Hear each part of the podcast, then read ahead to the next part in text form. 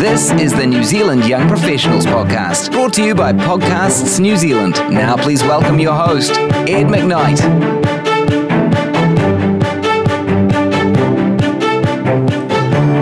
Welcome along to the New Zealand Young Professionals podcast. I am your host, Ed McKnight.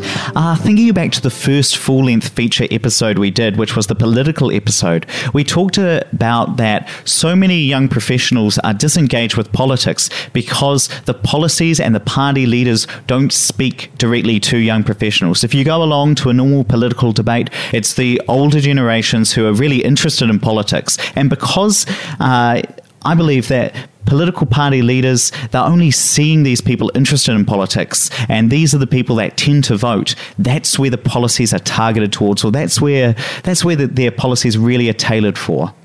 So, what we're doing is we're bringing in each of the leaders of the New Zealand political parties, uh, both in Parliament and then including the Opportunities Party, which is outside of Parliament. And I'm going to be sitting down with each of the party's leaders to ask them what are your top three priorities? How are they going to directly and indirectly affect New Zealand's young professionals and let them have the opportunity to frame their policies for New Zealand's young professionals, for millennial voters. Uh, we have David Seymour, who is the leader of the ACT Party, and it'll be really interested, and I'm really excited to hear what he has to say as the youngest party leader in Parliament, what, what his perspective is on his policies and how they're going to affect New Zealand's young professionals. Today I am here in the studio with ACT Party leader David Seymour. David, how are you today? Great, thanks. Uh, so, David, I was coming out of Farro Fresh the other day in Green Lane, and I saw a massive billboard just just across as I was coming out, mm. and I thought, wow, that is a, first of all that is an impressively sized billboard. But I thought, I wonder who the man is behind that billboard, and I'd love to hear a little bit about where you grew up, how you grew up, and um, yeah, hear a little bit about the man behind the billboard. Yeah, so I, I was born in Palmerston North, and um, about the same time as I learned to walk, I also left there and um, went to move to Whangarei, where my um, mum's family's from. Um, and our family are just about all engineers. Um, so I, I, graduated electrical. Um, our, we had a family business up there that um, was in the electrical contracting business. Did a lot of work on the electrical work on the oil refinery up there. Um, so that was a lot of my background. I, I always tell people the story about my mum, who um, was one of the last people in the world to have the polio um, virus, uh, and you know, growing up in the fifties, and they told her, you know, you won't be able to walk, or you won't be able to run, or you won't be able to go to university, or have kids, or work, or whatever. Um, and she did practically all those things. Um, you know, she became the chief pharmacist at Northland Health. Um, she she had children, which you can judge for yourself. But you know, my brothers are pretty talented, um, and um, uh, I, I, maintain that they were half right when they said she wouldn't be able to drive. Um, but um, it's just a story about how you know you can overcome stuff uh, you know, you don't have to let other people uh, define your destiny. And the other side of my background was, you know, the business side. So I kind of grew up um, hearing about electrical contracts and doing work overseas and how, you know, a swing in the exchange rate could wipe out the profitability of a job and, you know, the importance of, um, you know, being a good employer because you've got to keep people happy working for you. So that was sort of my, my upbringing and my background. Um, and then I guess, you know, as I got a bit older and became a teenager, I, like a lot of people, was sort of figuring out, well, what can I do with my life? And the first thing is I felt incredibly lucky. I mean, to be born in New Zealand in the 20th century, um, you know, into a good family, I mean, you're, you're incredibly lucky um, to get any of those things anytime. Um, and so I started to think, well, I, I want to do something that, that, you know, I feel like I'm um, you know, helping the world. And lots of people do that in lots of ways. I mean, entrepreneurs do it, creating more interesting jobs and better products. Um, people in education do it in a really pointed way for a lot of the kids that they educate. Uh, I just found that the thing I could do was actually public policy, and I, I got interested in it. Got interested in economics. Uh, got interested in politics, and I thought, well if I can make a half decent shot at being good in politics and improving the standard of public policy and the standard of debate over it, then that would be a worthwhile thing to do with you know at least the the first part of my career. And so I went and worked for public policy think tanks where I wrote a lot of newspaper op eds, did a lot of interviews, um, kind of learnt the ropes about how economics and a lot of government policy works. And then I came back, and you know the ACT Party was uh, in a bit of a tailspin. Um, so I became the, the, Epsom candidate and got elected, uh, and then I became the leader. And so now I'm basically in a startup business. For me, it's a nine-year project. Um, I'm currently in year three of getting myself established and learning the ropes and hopefully at the this election we're going to bring in several more ACT MPs and then we start a caucus culture and in the third term we turn back into a you know a, a sort of a medium sized party so that's that's my kaupapa I guess is um, you know a better New Zealand through better public policy and building a political party that will do that and I, I just feel like I've been fairly lucky in life and you got to make the most of it and do something good. Mm. And you're definitely right about uh, the ACT Party and its trajectory over the last couple of elections. Uh, I remember back in 08 when uh, Rodney Hide was leader and he received 3.65% uh, of the vote, mm. um, followed by 1.07 in 2011 under uh, Dr. Don Brash, and then 2014, um, the worst result, and, and certainly my memory, 0.69% under Jamie Whyte. Why do you think it is that that the ACT Party has been on that trajectory? Oh, it's that's a podcast in itself. I mean, it it's a, a, series of events that would be hilarious if only they'd happened to someone else's party. um, you know, I mean, look, um, I, I think there's I've identified four factors that are important. Um, one is continuity of leadership. Um, two is some confidence of being re-elected. Um, three is just being good, you know, acting well and, and being reported as, as being, making a positive contribution. Uh, and then four is running a good campaign. So if you look at ACT's history, um, ACT has been the fourth, almost the third largest party in Parliament at various times when they got all of those things right. Um, those bad results that you just talked about, um, those were results where they changed the leader in election year, and that's never a good sign, but I, I don't think they're going to swap me out between now and the election, so that's good. Um, it wasn't obvious that, that ACT would be back in Parliament at all. Mm-hmm. Um, you know, not everyone thought that some kid back from his OE was going to win the Epsom electorate in 2014, but I, I, I pulled through. Um, this time, people aren't really questioning that, so that's mm-hmm. positive. and that means that people up and down the country can vote for us. They know their vote won't be wasted. Every vote counts if you, if you win the first seat. Um, and then you know, I think we've we've behaved pretty well and made a positive contribution mostly over the last two and a half years, and a lot of people say that. And then finally, we've got absolutely A class campaign managers. We've got um, you know American strategists, um, and then we've got a, a, really good guy who's campaigned for us before and campaigned in four other countries. So look, I, I, think we're in a position to do well and to be the voice of a generation and hold the balance of power and actually shift um, the direction of New Zealand and its parliament. Mm. And I'll take my hat off for you, to you for um, actually answering the question rather than moving around it. But today we're not here to talk about the party's history. We're here to talk about policy and what that means for young professionals. And again, the reason you're the first leader that, that we're interviewing as part of the series is because a you're probably the youngest of the leaders by by by almost 15 years. No doubt. And and secondly, that you're probably the only one talking about young professionals at the moment. And I took a screenshot of your Facebook wall about at about one o'clock today, which is about two two hours ago, and you'd written this week the government announces its 2017 budget. The most important thing is what's not included a raise in the age of superannuation. The government is instead kicking superchargers down the road for 20 years. Under 40s will have to pay an extra 58 billion in taxes to let baby boomers retire early before we have the same entitlement denied to us what what makes you stick up for young professionals and what, what makes you want to talk about these these issues that affect young people?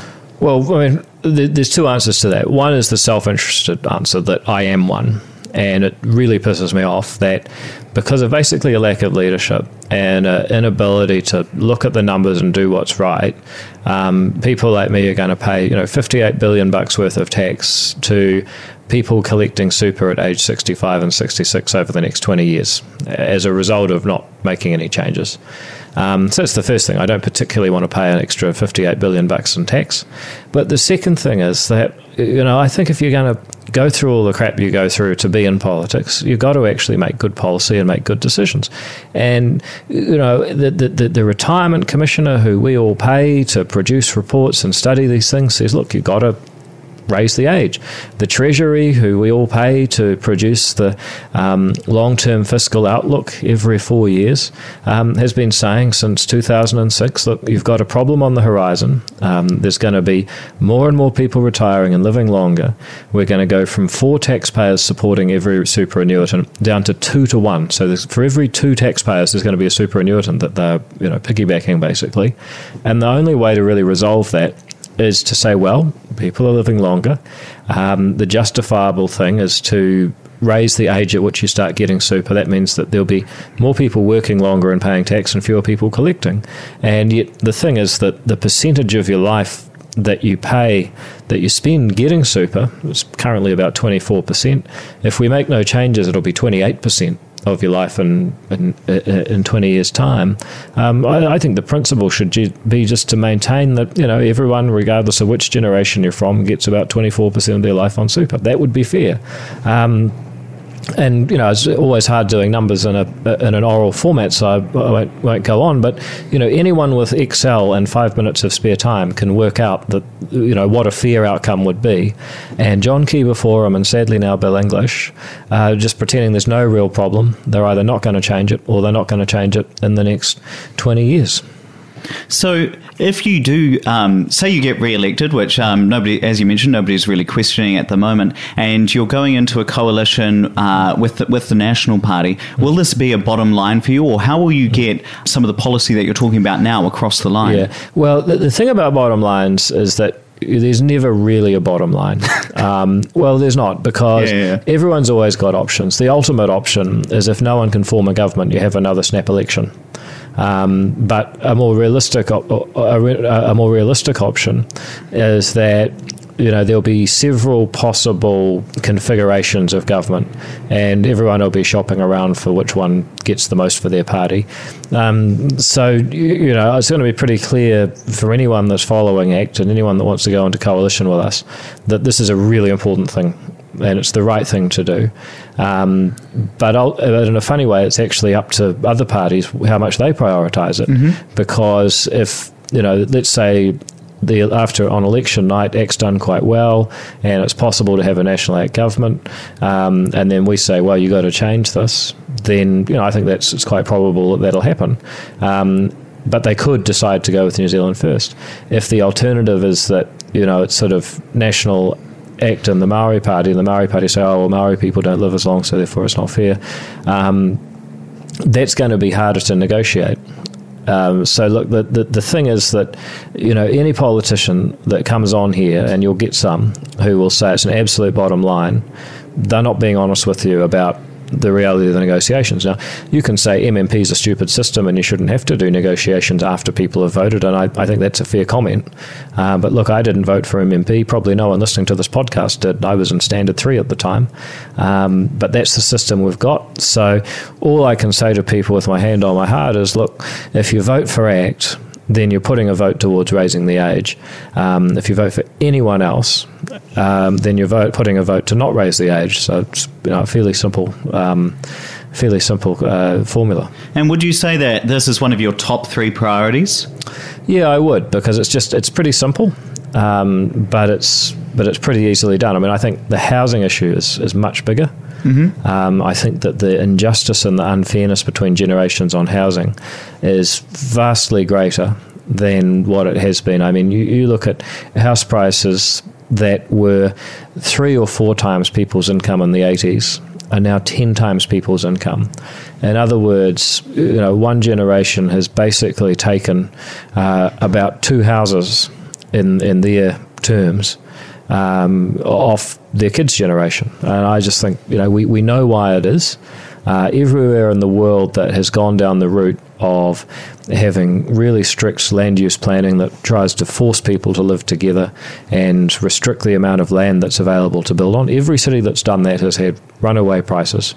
Um, we're no different. And it's really been an unholy alliance between urban planners who have a dream of everyone living very close together um, and property owners who have a dream of prices going up uh, that have screwed millennial voters. And I think it's time to fight back to that. Mm. So, if superannuation mm. and housing are two of your top three priorities, what would you say is your third?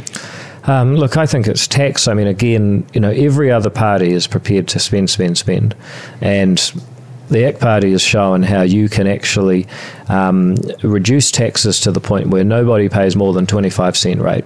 So 25 cents would be the top rate in our worldview. Um, and we could actually do that by giving back the $20 billion of surplus that the government forecasts in the next four years. So we wouldn't cut healthcare, we wouldn't cut education or transport or infrastructure. In actual fact, under our scenario, we'd put an extra 14 billion into those areas. Um, so they would continue on their trend growth. We would just give back the surplus the government has. And um, look, I think that's got to have a lot of appeal to people who are sitting there saying, look, you know, I'm a couple of years out of uni. Um, maybe I'm about to crack or have cracked 70k. So every pay rise I get, I pay 33 cents in the dollar at the margin. 12 cents on my student loan, that's 45. If I spend anything, that's 15% of what's left, so that's another 8 or so percent. Uh, and then don't even talk to me about booze, maybe tobacco, and um, petrol excise tax. Um, so you can easily end up spending 60, 65% of your pay rise uh, on government. And then, uh, if that's not enough, you realise that you're paying a substantial portion of it to pay for superannuation that, that you won't get in the same form. And then you open up the Herald or you open up the Herald app and they're bloody laughing at you because you haven't paid up, uh, saved up $200,000 for a house deposit yet. I mean, you know, this is seriously outrageous. And I think that intergenerational politics is about to start um, getting some airtime because the millennial generations, the, the, the, the, the annual are actually bigger um, than the boomer ones. It's just that there's not of, enough of us at voting age yet, and and we're not actually bothering to vote. But I think we should, and I think when we do, things will change a bit. So, just to be really clear about that tax policy, mm. uh, I saw it in my Facebook feed a couple of weeks ago. But mm. what is that policy? So, we would take the tax rates, which are currently 10.5, 17.5, um, 30, and 33, down to three simple tax rates 10.5 goes down to 10%, 17.5 goes down to 15%, uh, and the 30 and 33 both go down to 25. Uh, so you'd pay 10% up to up to 14 grand. Uh, you'd pay 15% through to 48 grand, uh, and you'd pay 25% on all income over um, 48 grand. So that's you know quite a substantial tax cut. But that's actually just giving back the extra money that government's forecasting it's going to take beyond its expenditure in the next four years. I know that millennials are also really uh, concerned about inequality on, mm. on a whole, and uh, I take that anecdotally from from my Facebook feed and what my friends are saying, yep. what people tend to be saying. Um, what would you say to uh, some somebody driving along, listening to this podcast, who's maybe questioning that tax policy because of inequality issues? Well, look, I think if you went back to the people who were the founders of the welfare state, when remember that was a time when the government spent ten percent of GDP um, it now taxes and spends anywhere from 30 to 40, depending on which measure you use. And if you said to them, Do you think you could alleviate poverty and inequality for 10% of GDP, they'd say, Yeah, a bit more. 20%, probably not that much. 30%, they'd say, You've got to be kidding. I'm talking about Mickey Savage and Peter Fraser, the, the, the, the original Labour Party politicians who created the welfare state, would, would, would be shocked at how much we spend now and how unsuccessful we've been at alleviating poverty and uh, alleviating inequality. And so I think you know there'll always be people that say because it's it's the it's the lazy it's the intellectually lazy answer. Oh, we just need to spend more money, then it'll all get better. Well, if that was going to work, it would have worked um, in the last eighty years. Uh, I think there's there's two major issues, probably probably three major issues around inequality now. The the most obvious one is housing. So if you take the bottom quintile of income earners, so that's the bottom twenty percent of income earners earning households. Um, in 1990, they spent 27% of their income on housing. Now they spend 54% of their income on housing. It's exactly doubled. And the gap in the the gap between incomes between the top twenty percent and the bottom twenty percent that that gap hasn't changed in thirty years. What has changed is the price of housing's gone up so much, the poorest people are now spending more than half their income on housing. So that's why as people living in cars and garages, can't afford shoes to send the kids to school, kids going to school without lunch, etc. It's because all their money goes on rent or if they're lucky, a mortgage. Um, so that's your number one issue is if you make housing affordable and an ACT policy on that is new land use planning laws that encourage growth um, new infrastructure funding where councils that give consents get half the GST back from central government so they can afford the infrastructure and so they've got an incentive to consent stuff. And replace council building consents so resource consents stay with the council, but replace council building consents um, with a regime of mandatory private insurance of new buildings because you know councils are hopeless at building consents. They gave us leaky buildings. Then you'd really kickstart the building of homes because the, the real issue is, as Shamubeel Eaqub will tell you, if we'd kept building houses at the same rate that the baby boomers built them, i.e., the same rate that they were built through the 60s, 70s, 80s. If that had carried on until today, we would have built 500 thousand more houses in the last 25 years than we actually have. And that, that there's just a massive shortage of housing out there, and it's priced the poor out, and it's led to massive inequality and poverty. So that's number one. Um, number two is education. It's just a disaster. I mean, you've got areas like Porirua and West Auckland where thousands and thousands and thousands of kids, I think it's 9,000 out of West Auckland, leave those suburbs every day to go to school elsewhere because they don't believe in the schools in their area. Uh, we've got to do better than that. We've got to give them alternatives. And again, you know, I mean, you look at ACT charter schools, you know, criticised by the teacher unions because they don't want competition, but never criticised by the people that go to them. And you know, it's it's interesting that the iwi Leaders Forum officially endorses ACT charter school policy because we're giving opportunities to people who have felt marginalised by the education system for decades. And if you're one of the 20 odd percent who come out of the education system with no useful qualification in the 21st century, you're screwed. And yet we keep these schools open that fail cohort after cohort, year after year. Uh, so look, ACT's view is charter schools. Anyone with a good application can start one, and if the kids keep passing, then they can keep running it and they can grow. And if the kids don't pass, we close them down. Um, and what we're seeing if you look at Te Kāpehu Whetū up in Whangarei, um, the leader is inspirational, Raewyn Tipene. She says, look, um, I started the school because 86% of Maori boys in uh, in Whangarei were failing NCEA level one. Now she's got the school open, and they've got 86% pass rate for Maori boys. That's the kind of transformation you can make if you introduce competition and choice into education. Um, so look, if you're worried about inequality, I'm with you. But hosing more money at the problem is not going to work. Making the housing market function will work um, having some choice and competition in education will work. Those are the things that matter. Mm. And so, just to summarise those mm. those three policies, so it's really clear to listeners, and please jump jump in if I've got this wrong, is that the number the number one uh, priority for you is is tax, changing those tax rates, giving um, people more money uh, or their money back actually um, from. Well, we're from ta- taking less of your money in the first place. yeah, exactly. Okay, so the first one is tax. Um, the next the next is housing, so changing uh, zoning zoning laws, trying to increase supply so that um, yep. the price comes down, yep. and then that helps um, helps smooth out some of those inequality issues that was just talked Absolutely. about, yep. and also to um, bring down government spending. You're going to look to change um, superannuation laws. Yep, and if we don't do that in the long term, I mean the Treasury reports are there. Uh, we're going to be 200% of GDP in debt, which is worse than Greece. Um, so there has to be a change. It's just every other political party is avoiding the issue. And some of them know it's a problem. I mean, the Greens know it's a problem. The, the Labour Party know it's a problem because they were campaigning to change it three years ago, but then they, I don't know, lost their nerve. Let me ask you a question, David. So, yeah. assume that uh, that Act gets its way, the tax the tax rates change, um, the housing changes, the superannuation change. When when am I going to be able to afford a house? That's actually going to take a long time.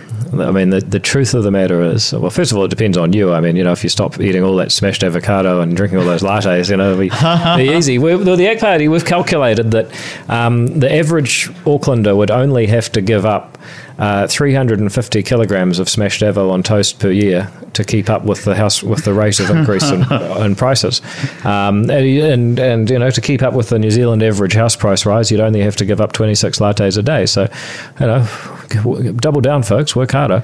Um, but I mean, to answer your question. Um, I don't know what I don't know what's going to happen in the market with the current settings. Um, it's very possible that you know it's it's a bubble and it, there's going to be a massive collapse anyway. Um, if you start re- loosening the restrictions on building new homes, then you're going to find that prices are going to decrease, but I don't know how fast. Um, if I knew what was going to happen in the future of, of the housing market, I probably wouldn't be in politics. I'd be making some serious money. Um, so, look, I, I, don't really know the answer to your question, but what I do mm-hmm. know is that it's criminal that we are building half as many houses per capita as New Zealand is built in the 1970s. Interesting that you should talk about uh, smashed avocado uh, and soy lattes because they are both vegan. And I was actually watching uh, Q and A yesterday yeah. morning uh, at my girlfriend's house, and and you came on uh, and you were talking about charities uh, that are campaigning or that are lobbying uh, for for different political parties, and you picked in particular on vegans and the Vegan Society. Yeah, yeah. Did I tell you that I don't think I've ever mentioned to you that I'm vegan? yeah, yeah, no. So what, what, what were you talking about? Um, you know, what was your point around around there in the Vegan Society? Well, there, there was a more serious point to it all, which is about um, tax avoidance and charities that are actually really engaged in lobby, uh, really lobbying companies that are um, nevertheless uh, getting the tax break that charities get. Um, so that was the that was the wider point about it. Um, but the vegans was just a bit of fun, and I was just pointing out that um, that you know the University of Auckland Meat Club um, doesn't get a tax break, so why should the Vegan Society?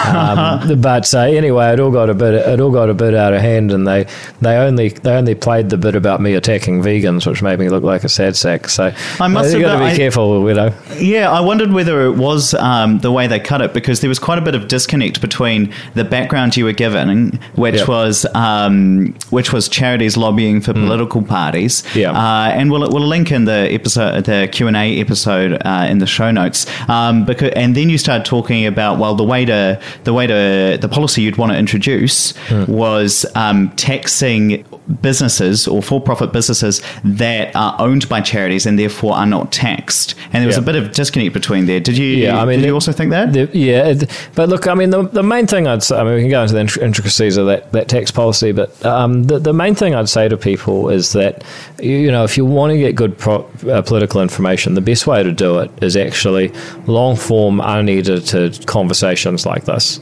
Um, because, you, you know, you, you look at the, the TV is probably the worst because they'll interview you for 20 minutes and they'll use literally um, a, a 10 second grab.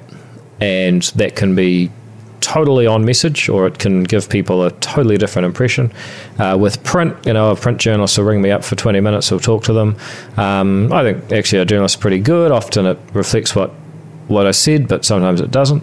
Um, and then, but you know, radio interviews or podcasts that are live and unfiltered, um, those tend to give you a better uh, grasp or a better report, uh, a better sense of, of what the person's actually trying to say. Um, going back to the man behind the billboard, I mean, I've been very impressed on Facebook by the memes um, yeah. that, that, have been coming through. And the one one that we'll put, again put in the show notes is uh, where you said, thanks to the people who send me memes, smiley face. Um, and it's the four pills. And it says, choose one, become God himself, learn every language ever, earn 500k a year, or have a resurgent act next election led by David Seymour for a stable, fair, centre right government. Um, and then I saw in the comments that you attract quite a few trolls I must admit. And oh. uh, and somebody said, "Oh, David, have you been sending them to yourself again?" Well, no, it's actually not true. People just send me these memes. There's three or four different people, and most of them I don't put up, but some of them I think, oh, that looks all right. I mean, I mean that one got about 500 likes, so It did. you know, and and and looking in the back end, I mean, it was probably seen by about 50,000 people. Hmm. So that's, and you know, in the context of New Zealand politics, those are quite big numbers. Hmm. Um, and uh, I, so I can see why you know some of my trolls get a bit irate, but hey, Yeah, you know, because I I, must admit, gonna hate. from from from a casual observation, um, it seems like occasionally you do get c- trolled quite a bit, especially from the New Zealand First Party. And Oh, yeah. um, you know, I, I I'm not sure if you saw this meme in particular, um, No. which I thought was actually um, I, I won't make you read it, but it was uh, there were quite a lot of ad hominem attacks, like personal attacks.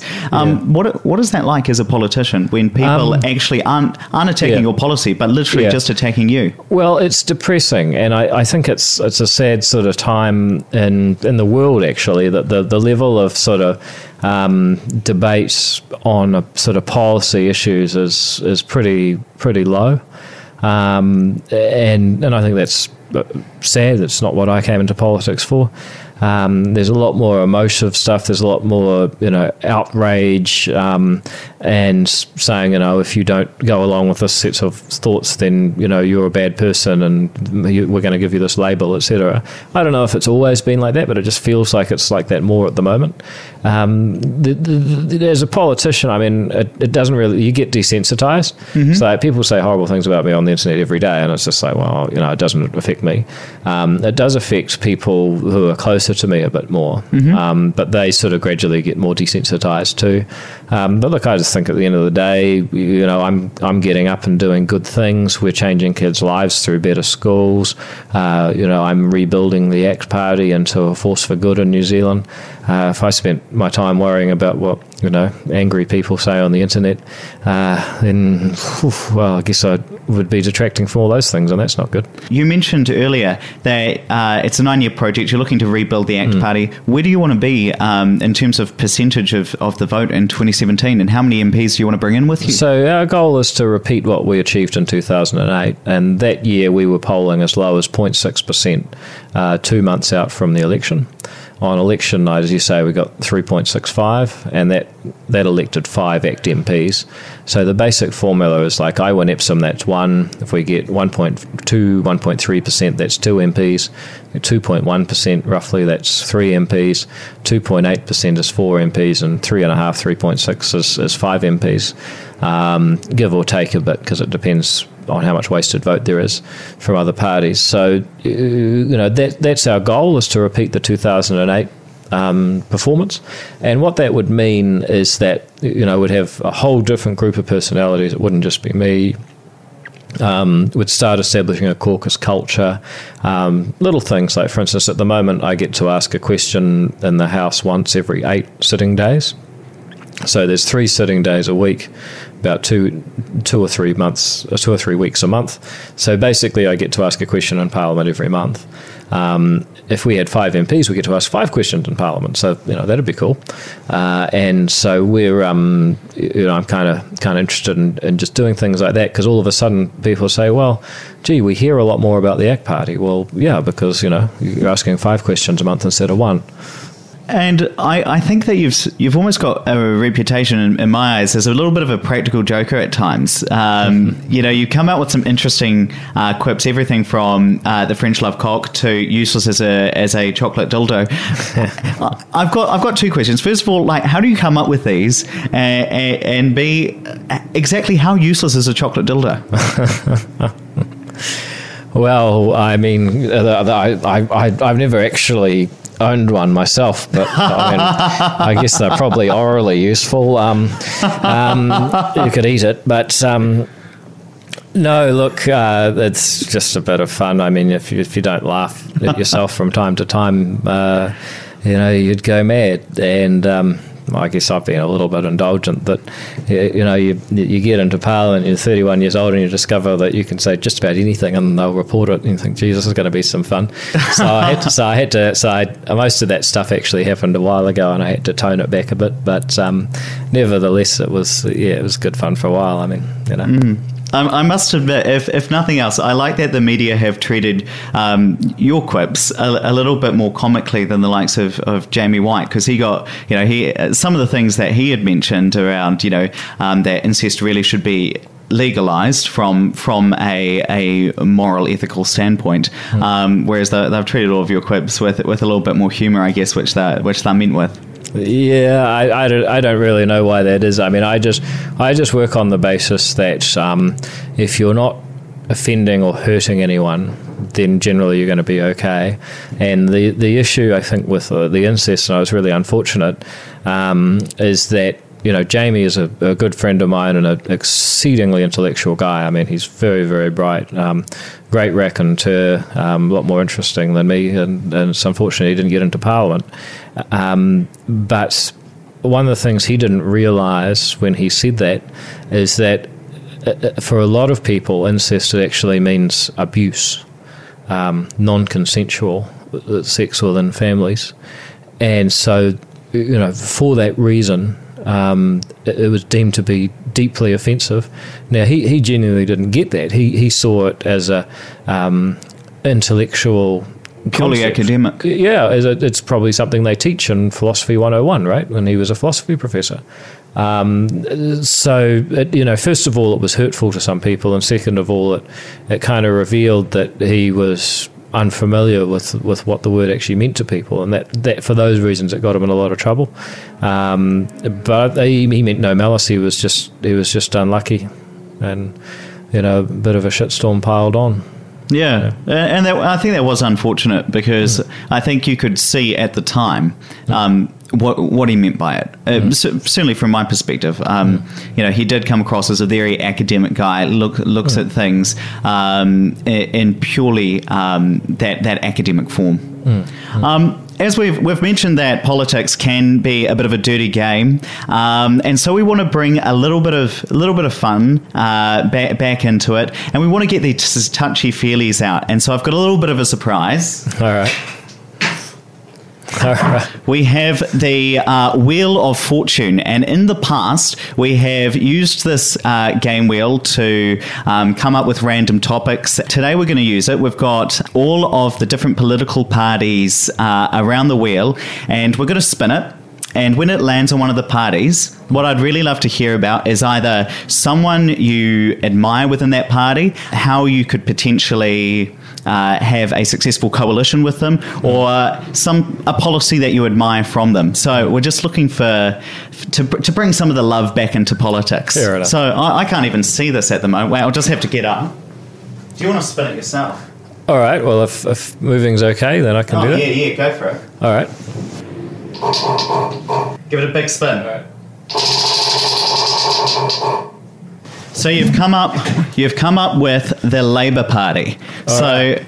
What are, what are some nice things or about the Labor Party, or who are some of the people you admire in there, or how, oh, how look, could you form a coalition with Labor? Look, I, I really admire Peeni Henare um, because Peeni is a guy that is, you know, the classic backbench MP. He represents his constituents, and he's prepared to stand up to the party uh, at times to do that. And he's done that over partnership schools. Um, so has Willie Jackson. So has Kelvin Davis, where they've basically said, look, this education system that some of our colleagues defend um, has failed me and my kids, and we want alternatives and we want choice. I mean, Peeni's um, wife actually works at a charter school, um, so you know I admire the fact that he took the stand, and obviously, I think it is something I could work with. Um, with, with the backbench of the Labor Party, who actually see the need for some change and more choice and more competition, more new schools, and more accountability for schools that fail. Could you ever go into coalition with Labor, or you know, if you did, how would you see yeah. that working? It's it's it's pretty unlikely at the moment because um, I just think that like there's been times in New Zealand history where Labor have been um, the best party by far, and funnily enough, the the people that were in charge of Labor at that time, Sir Roger Douglas, Richard Prebble, um, went on to found the ACT Party. Um, so there's a, we actually we're of the Labor Party in a sense, and you can can see that. Um, but sadly, um, I don't think that um, they're there now. Um, there's some stuff that you know they're they're reasonably good on. Like if you talk to Peeni about education, or if you talk to Phil Twyford about um, uh, you, you, know the, the, some of the housing aspects, that's that's kind of good. Um, if you talk to Jacinda Ardern about social liberalism issues, I mean I've got a lot of time for Jacinda. I stood against her in Auckland Central once, and as a as a person, she's great. Uh, but then they just come up with stuff that's just completely nuts. That the you know government's going to start buying up private land and building homes. I mean you know, the, the, why does the government have any advantage at construction over the private sector? I mean, the, if anything, um, they're spending other people's money to build other people's homes. They'll do it worse. Um, mm. So you know, they just have a habit of coming out with stuff that's just nuts. Well, let's get back yeah. to the warm fuzzies. We'll, we'll, give this one more go. Right. I'll give this one the spin. Okay. Who'd we get? Hopefully, it wasn't Labour again. Uh, now that's boring. We can't do national yeah. for Oh, yeah, okay. national again. Well, New Zealand first. Well, I was on United Future. It was on United Future. Okay, well, talk to us yeah. about Peter Dunne. He's actually the next uh, party leader we've got on the podcast. Oh, is he? Oh, good. Oh, look, I, I mean, I admire Peter for his liberalism. You know, for a long time, he, he'd always be the first guy to stand up and oppose any sort of um, racism or bigotry. Um, so you know he's quite good on stuff like that. Um, and also he's a hell of a survivor. I mean, he's he was in Parliament like when I was 13 months old. Like yeah, yeah. It's was like, really? Yeah, it's like like in my first year. Like every time I was doing something for the first time, I was like, well, Peter must have done this like I don't know 32 times by now. So you know, um, so so no, Peter was Peter, and also I sit beside Peter, so he's been good like that. What's he like as a person to just sit next to? You know, give us a bit of insight he, into. Um, uh, he spends a huge amount of time on Twitter, which I've never really understood. I, I just think it's an echo chamber for angry people, but that's my view. Um, there's been a huge amount of time on Twitter, but no, he's obliging if I ask him about stuff, you know, so particularly stuff that he would know, having been around a lot longer. He's always very friendly. So, so no, he's a nice enough guy. Oh, it's nice to bring some of the warm fuzzies back into yeah, politics. Yeah. Look, I've got three three last questions, and the and the first is, what is ACT all about? So give us a give us a quick snapshot summary. Yep. I always go back to Ben Harper's uh, lyrics from the song "Burn One Down." uh, which is my choice is what I choose to do, and if you're causing no harm, it shouldn't bother you. Your choice is who you choose to be, and if you're causing no harm, then you're all right with me. And I just think that's that sums up where we're coming from. You know, if you're not hurting anyone else, you can do what you want, but the government does have a role to stop stop people hurting each other. Mm. And say that there's there's somebody listening to this podcast. Mm. Well, hopefully there's somebody mm. listening to this podcast and they're, they're driving along the motorway, they're in the gym, they're walking down Queen Street, uh, they're at a cafe in Wellington or Invercargill, and yep. they're and they're thinking, well, why should why should I vote for the ACT Party? What would you say to that person in a couple of sentences? Oh, because you you want to have the long term interests of New Zealand at heart, and that means better policy. And one thing about ACT is that we consistently put up thought provoking policy to make New Zealand a better place. You know, how to build more houses, a three point plan there. Um, that there's about fundamental reform, uh, taking on the issue issue of super. We're the only ones that'll do it. Tax. We're the only ones that are saying that there should be tax cuts when there's a $20 billion surplus. And there's more creative stuff as well. Like you look at um, our sanctuary trust policy is to sell Landcorp, which is an environmental and financial loser, frankly. Um, and use some of the proceeds to set up a hundred year trust, sanctuary trust, with a mission to fund um, fenced predator proof wildlife sanctuaries to bring back the bird song that Captain Cook heard in 1769 before we killed all the birds. So, you know, we're a, po- we're a party that is constantly prepared to put forward better policies for the future in New Zealand. Is one of the main reasons you might vote for us, apart from the particular policies you might like as well. And what is the what is the ACT Party value? And the reason I ask this is that, as I, as I mentioned, we've previously recorded a political episode, and the feeling around the table was that the party you vote for, you might not necessarily agree with 80% of their policies, mm. but mm. you agree with 100% of their values. Mm. So, again, if somebody's somebody's listening to this thinking, well, what is what is the ACT Party value? What would you say to that? What are you what, what is the party's values? Yeah. Well, a lot of a lot of it's summed up in that Ben Harper quote.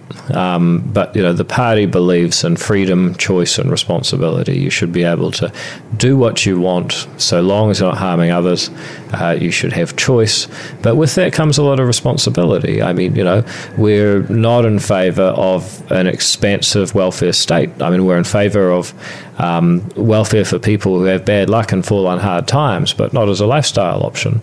So, you know, it's it's uh, the, the basic values uh, that everyone is special. You shouldn't be subject to other people's grand plans and social engineering. You should be able to live your own life. But the flip side of that is that you've got to take your own responsibility. And final question, David. Uh, say that you're at a, a family barbecue, mm. and your eight year old nephew comes up and he, and, he, and he asks you, you know, what you do. What I want to get a sense for you is in three sentence or three sentences or less, mm. how would you describe to your eight year old nephew what your big vision for New Zealand is? Mm. So I, I was about to answer the question of what do I do, um, but then you gave me a different question, which is um, what my vision for New Zealand is.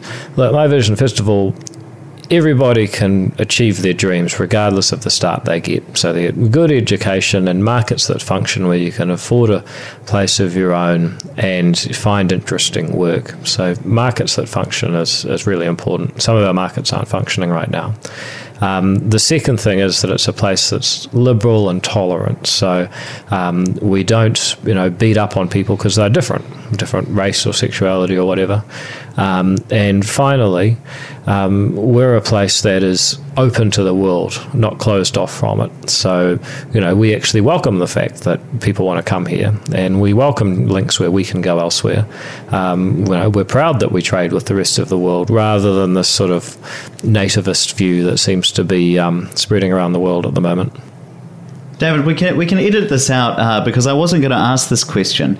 But if efficient markets globalization and the acceptance of minorities mm. Is your vision for New Zealand. Mm. Why is it that your top three priorities in policy are superannuation, housing, and tax? Oh, because you're talking about the difference between values and policies. So if you look at what our what our current challenges are, well, you know, we want equal opportunity. That's where housing comes in. Uh, we want fairness. That's where superannuation comes in. And we want tax because at the moment the government is just taking more than it needs to. Um, but, you know, those priorities change over different times. If I was around in the 80s or even as re- recently as 2012, um, you know, I would have said that homosexual law reform and civil unions were priorities. Um, at the moment, to a large extent, those battles have been won. David Seymour from ACT, thank you very much. Thank you. So I've just finished uh, up a podcast recording session with David Seymour, leader of the ACT Party, and I just want to summarize what his three priorities uh, were. Starting from 2020, the ACT Party want to raise the age of entitlement to superannuation from 65 to 67, uh, I believe at a rate of about two months per year, finishing up in 2032. And uh, the reason they want to do this is to decrease the cost of superannuation on New Zealanders. Uh, within housing, they want to strip back regulation, reforming the Resource Management Act to try and increase the supply of houses so that price comes down and housing becomes more affordable. And the third priority that he'd identified was decreasing tax rates uh, so that more of your pay packet is kept in your pocket. Thanks for listening to the New Zealand Young Professionals podcast. I am your host, Ed McKnight. Uh, you can reach me personally. My email is ed at edmcknight.com uh, check us out on Facebook. We are NZ Young Professionals Podcast, or our website is nzyoungprofessionalspodcast.com. If you've enjoyed this podcast, hit subscribe in your favourite podcast listening app. Until next time. The New Zealand Young Professionals Podcast, hosted by Ed McKnight and brought to you by Podcasts New Zealand.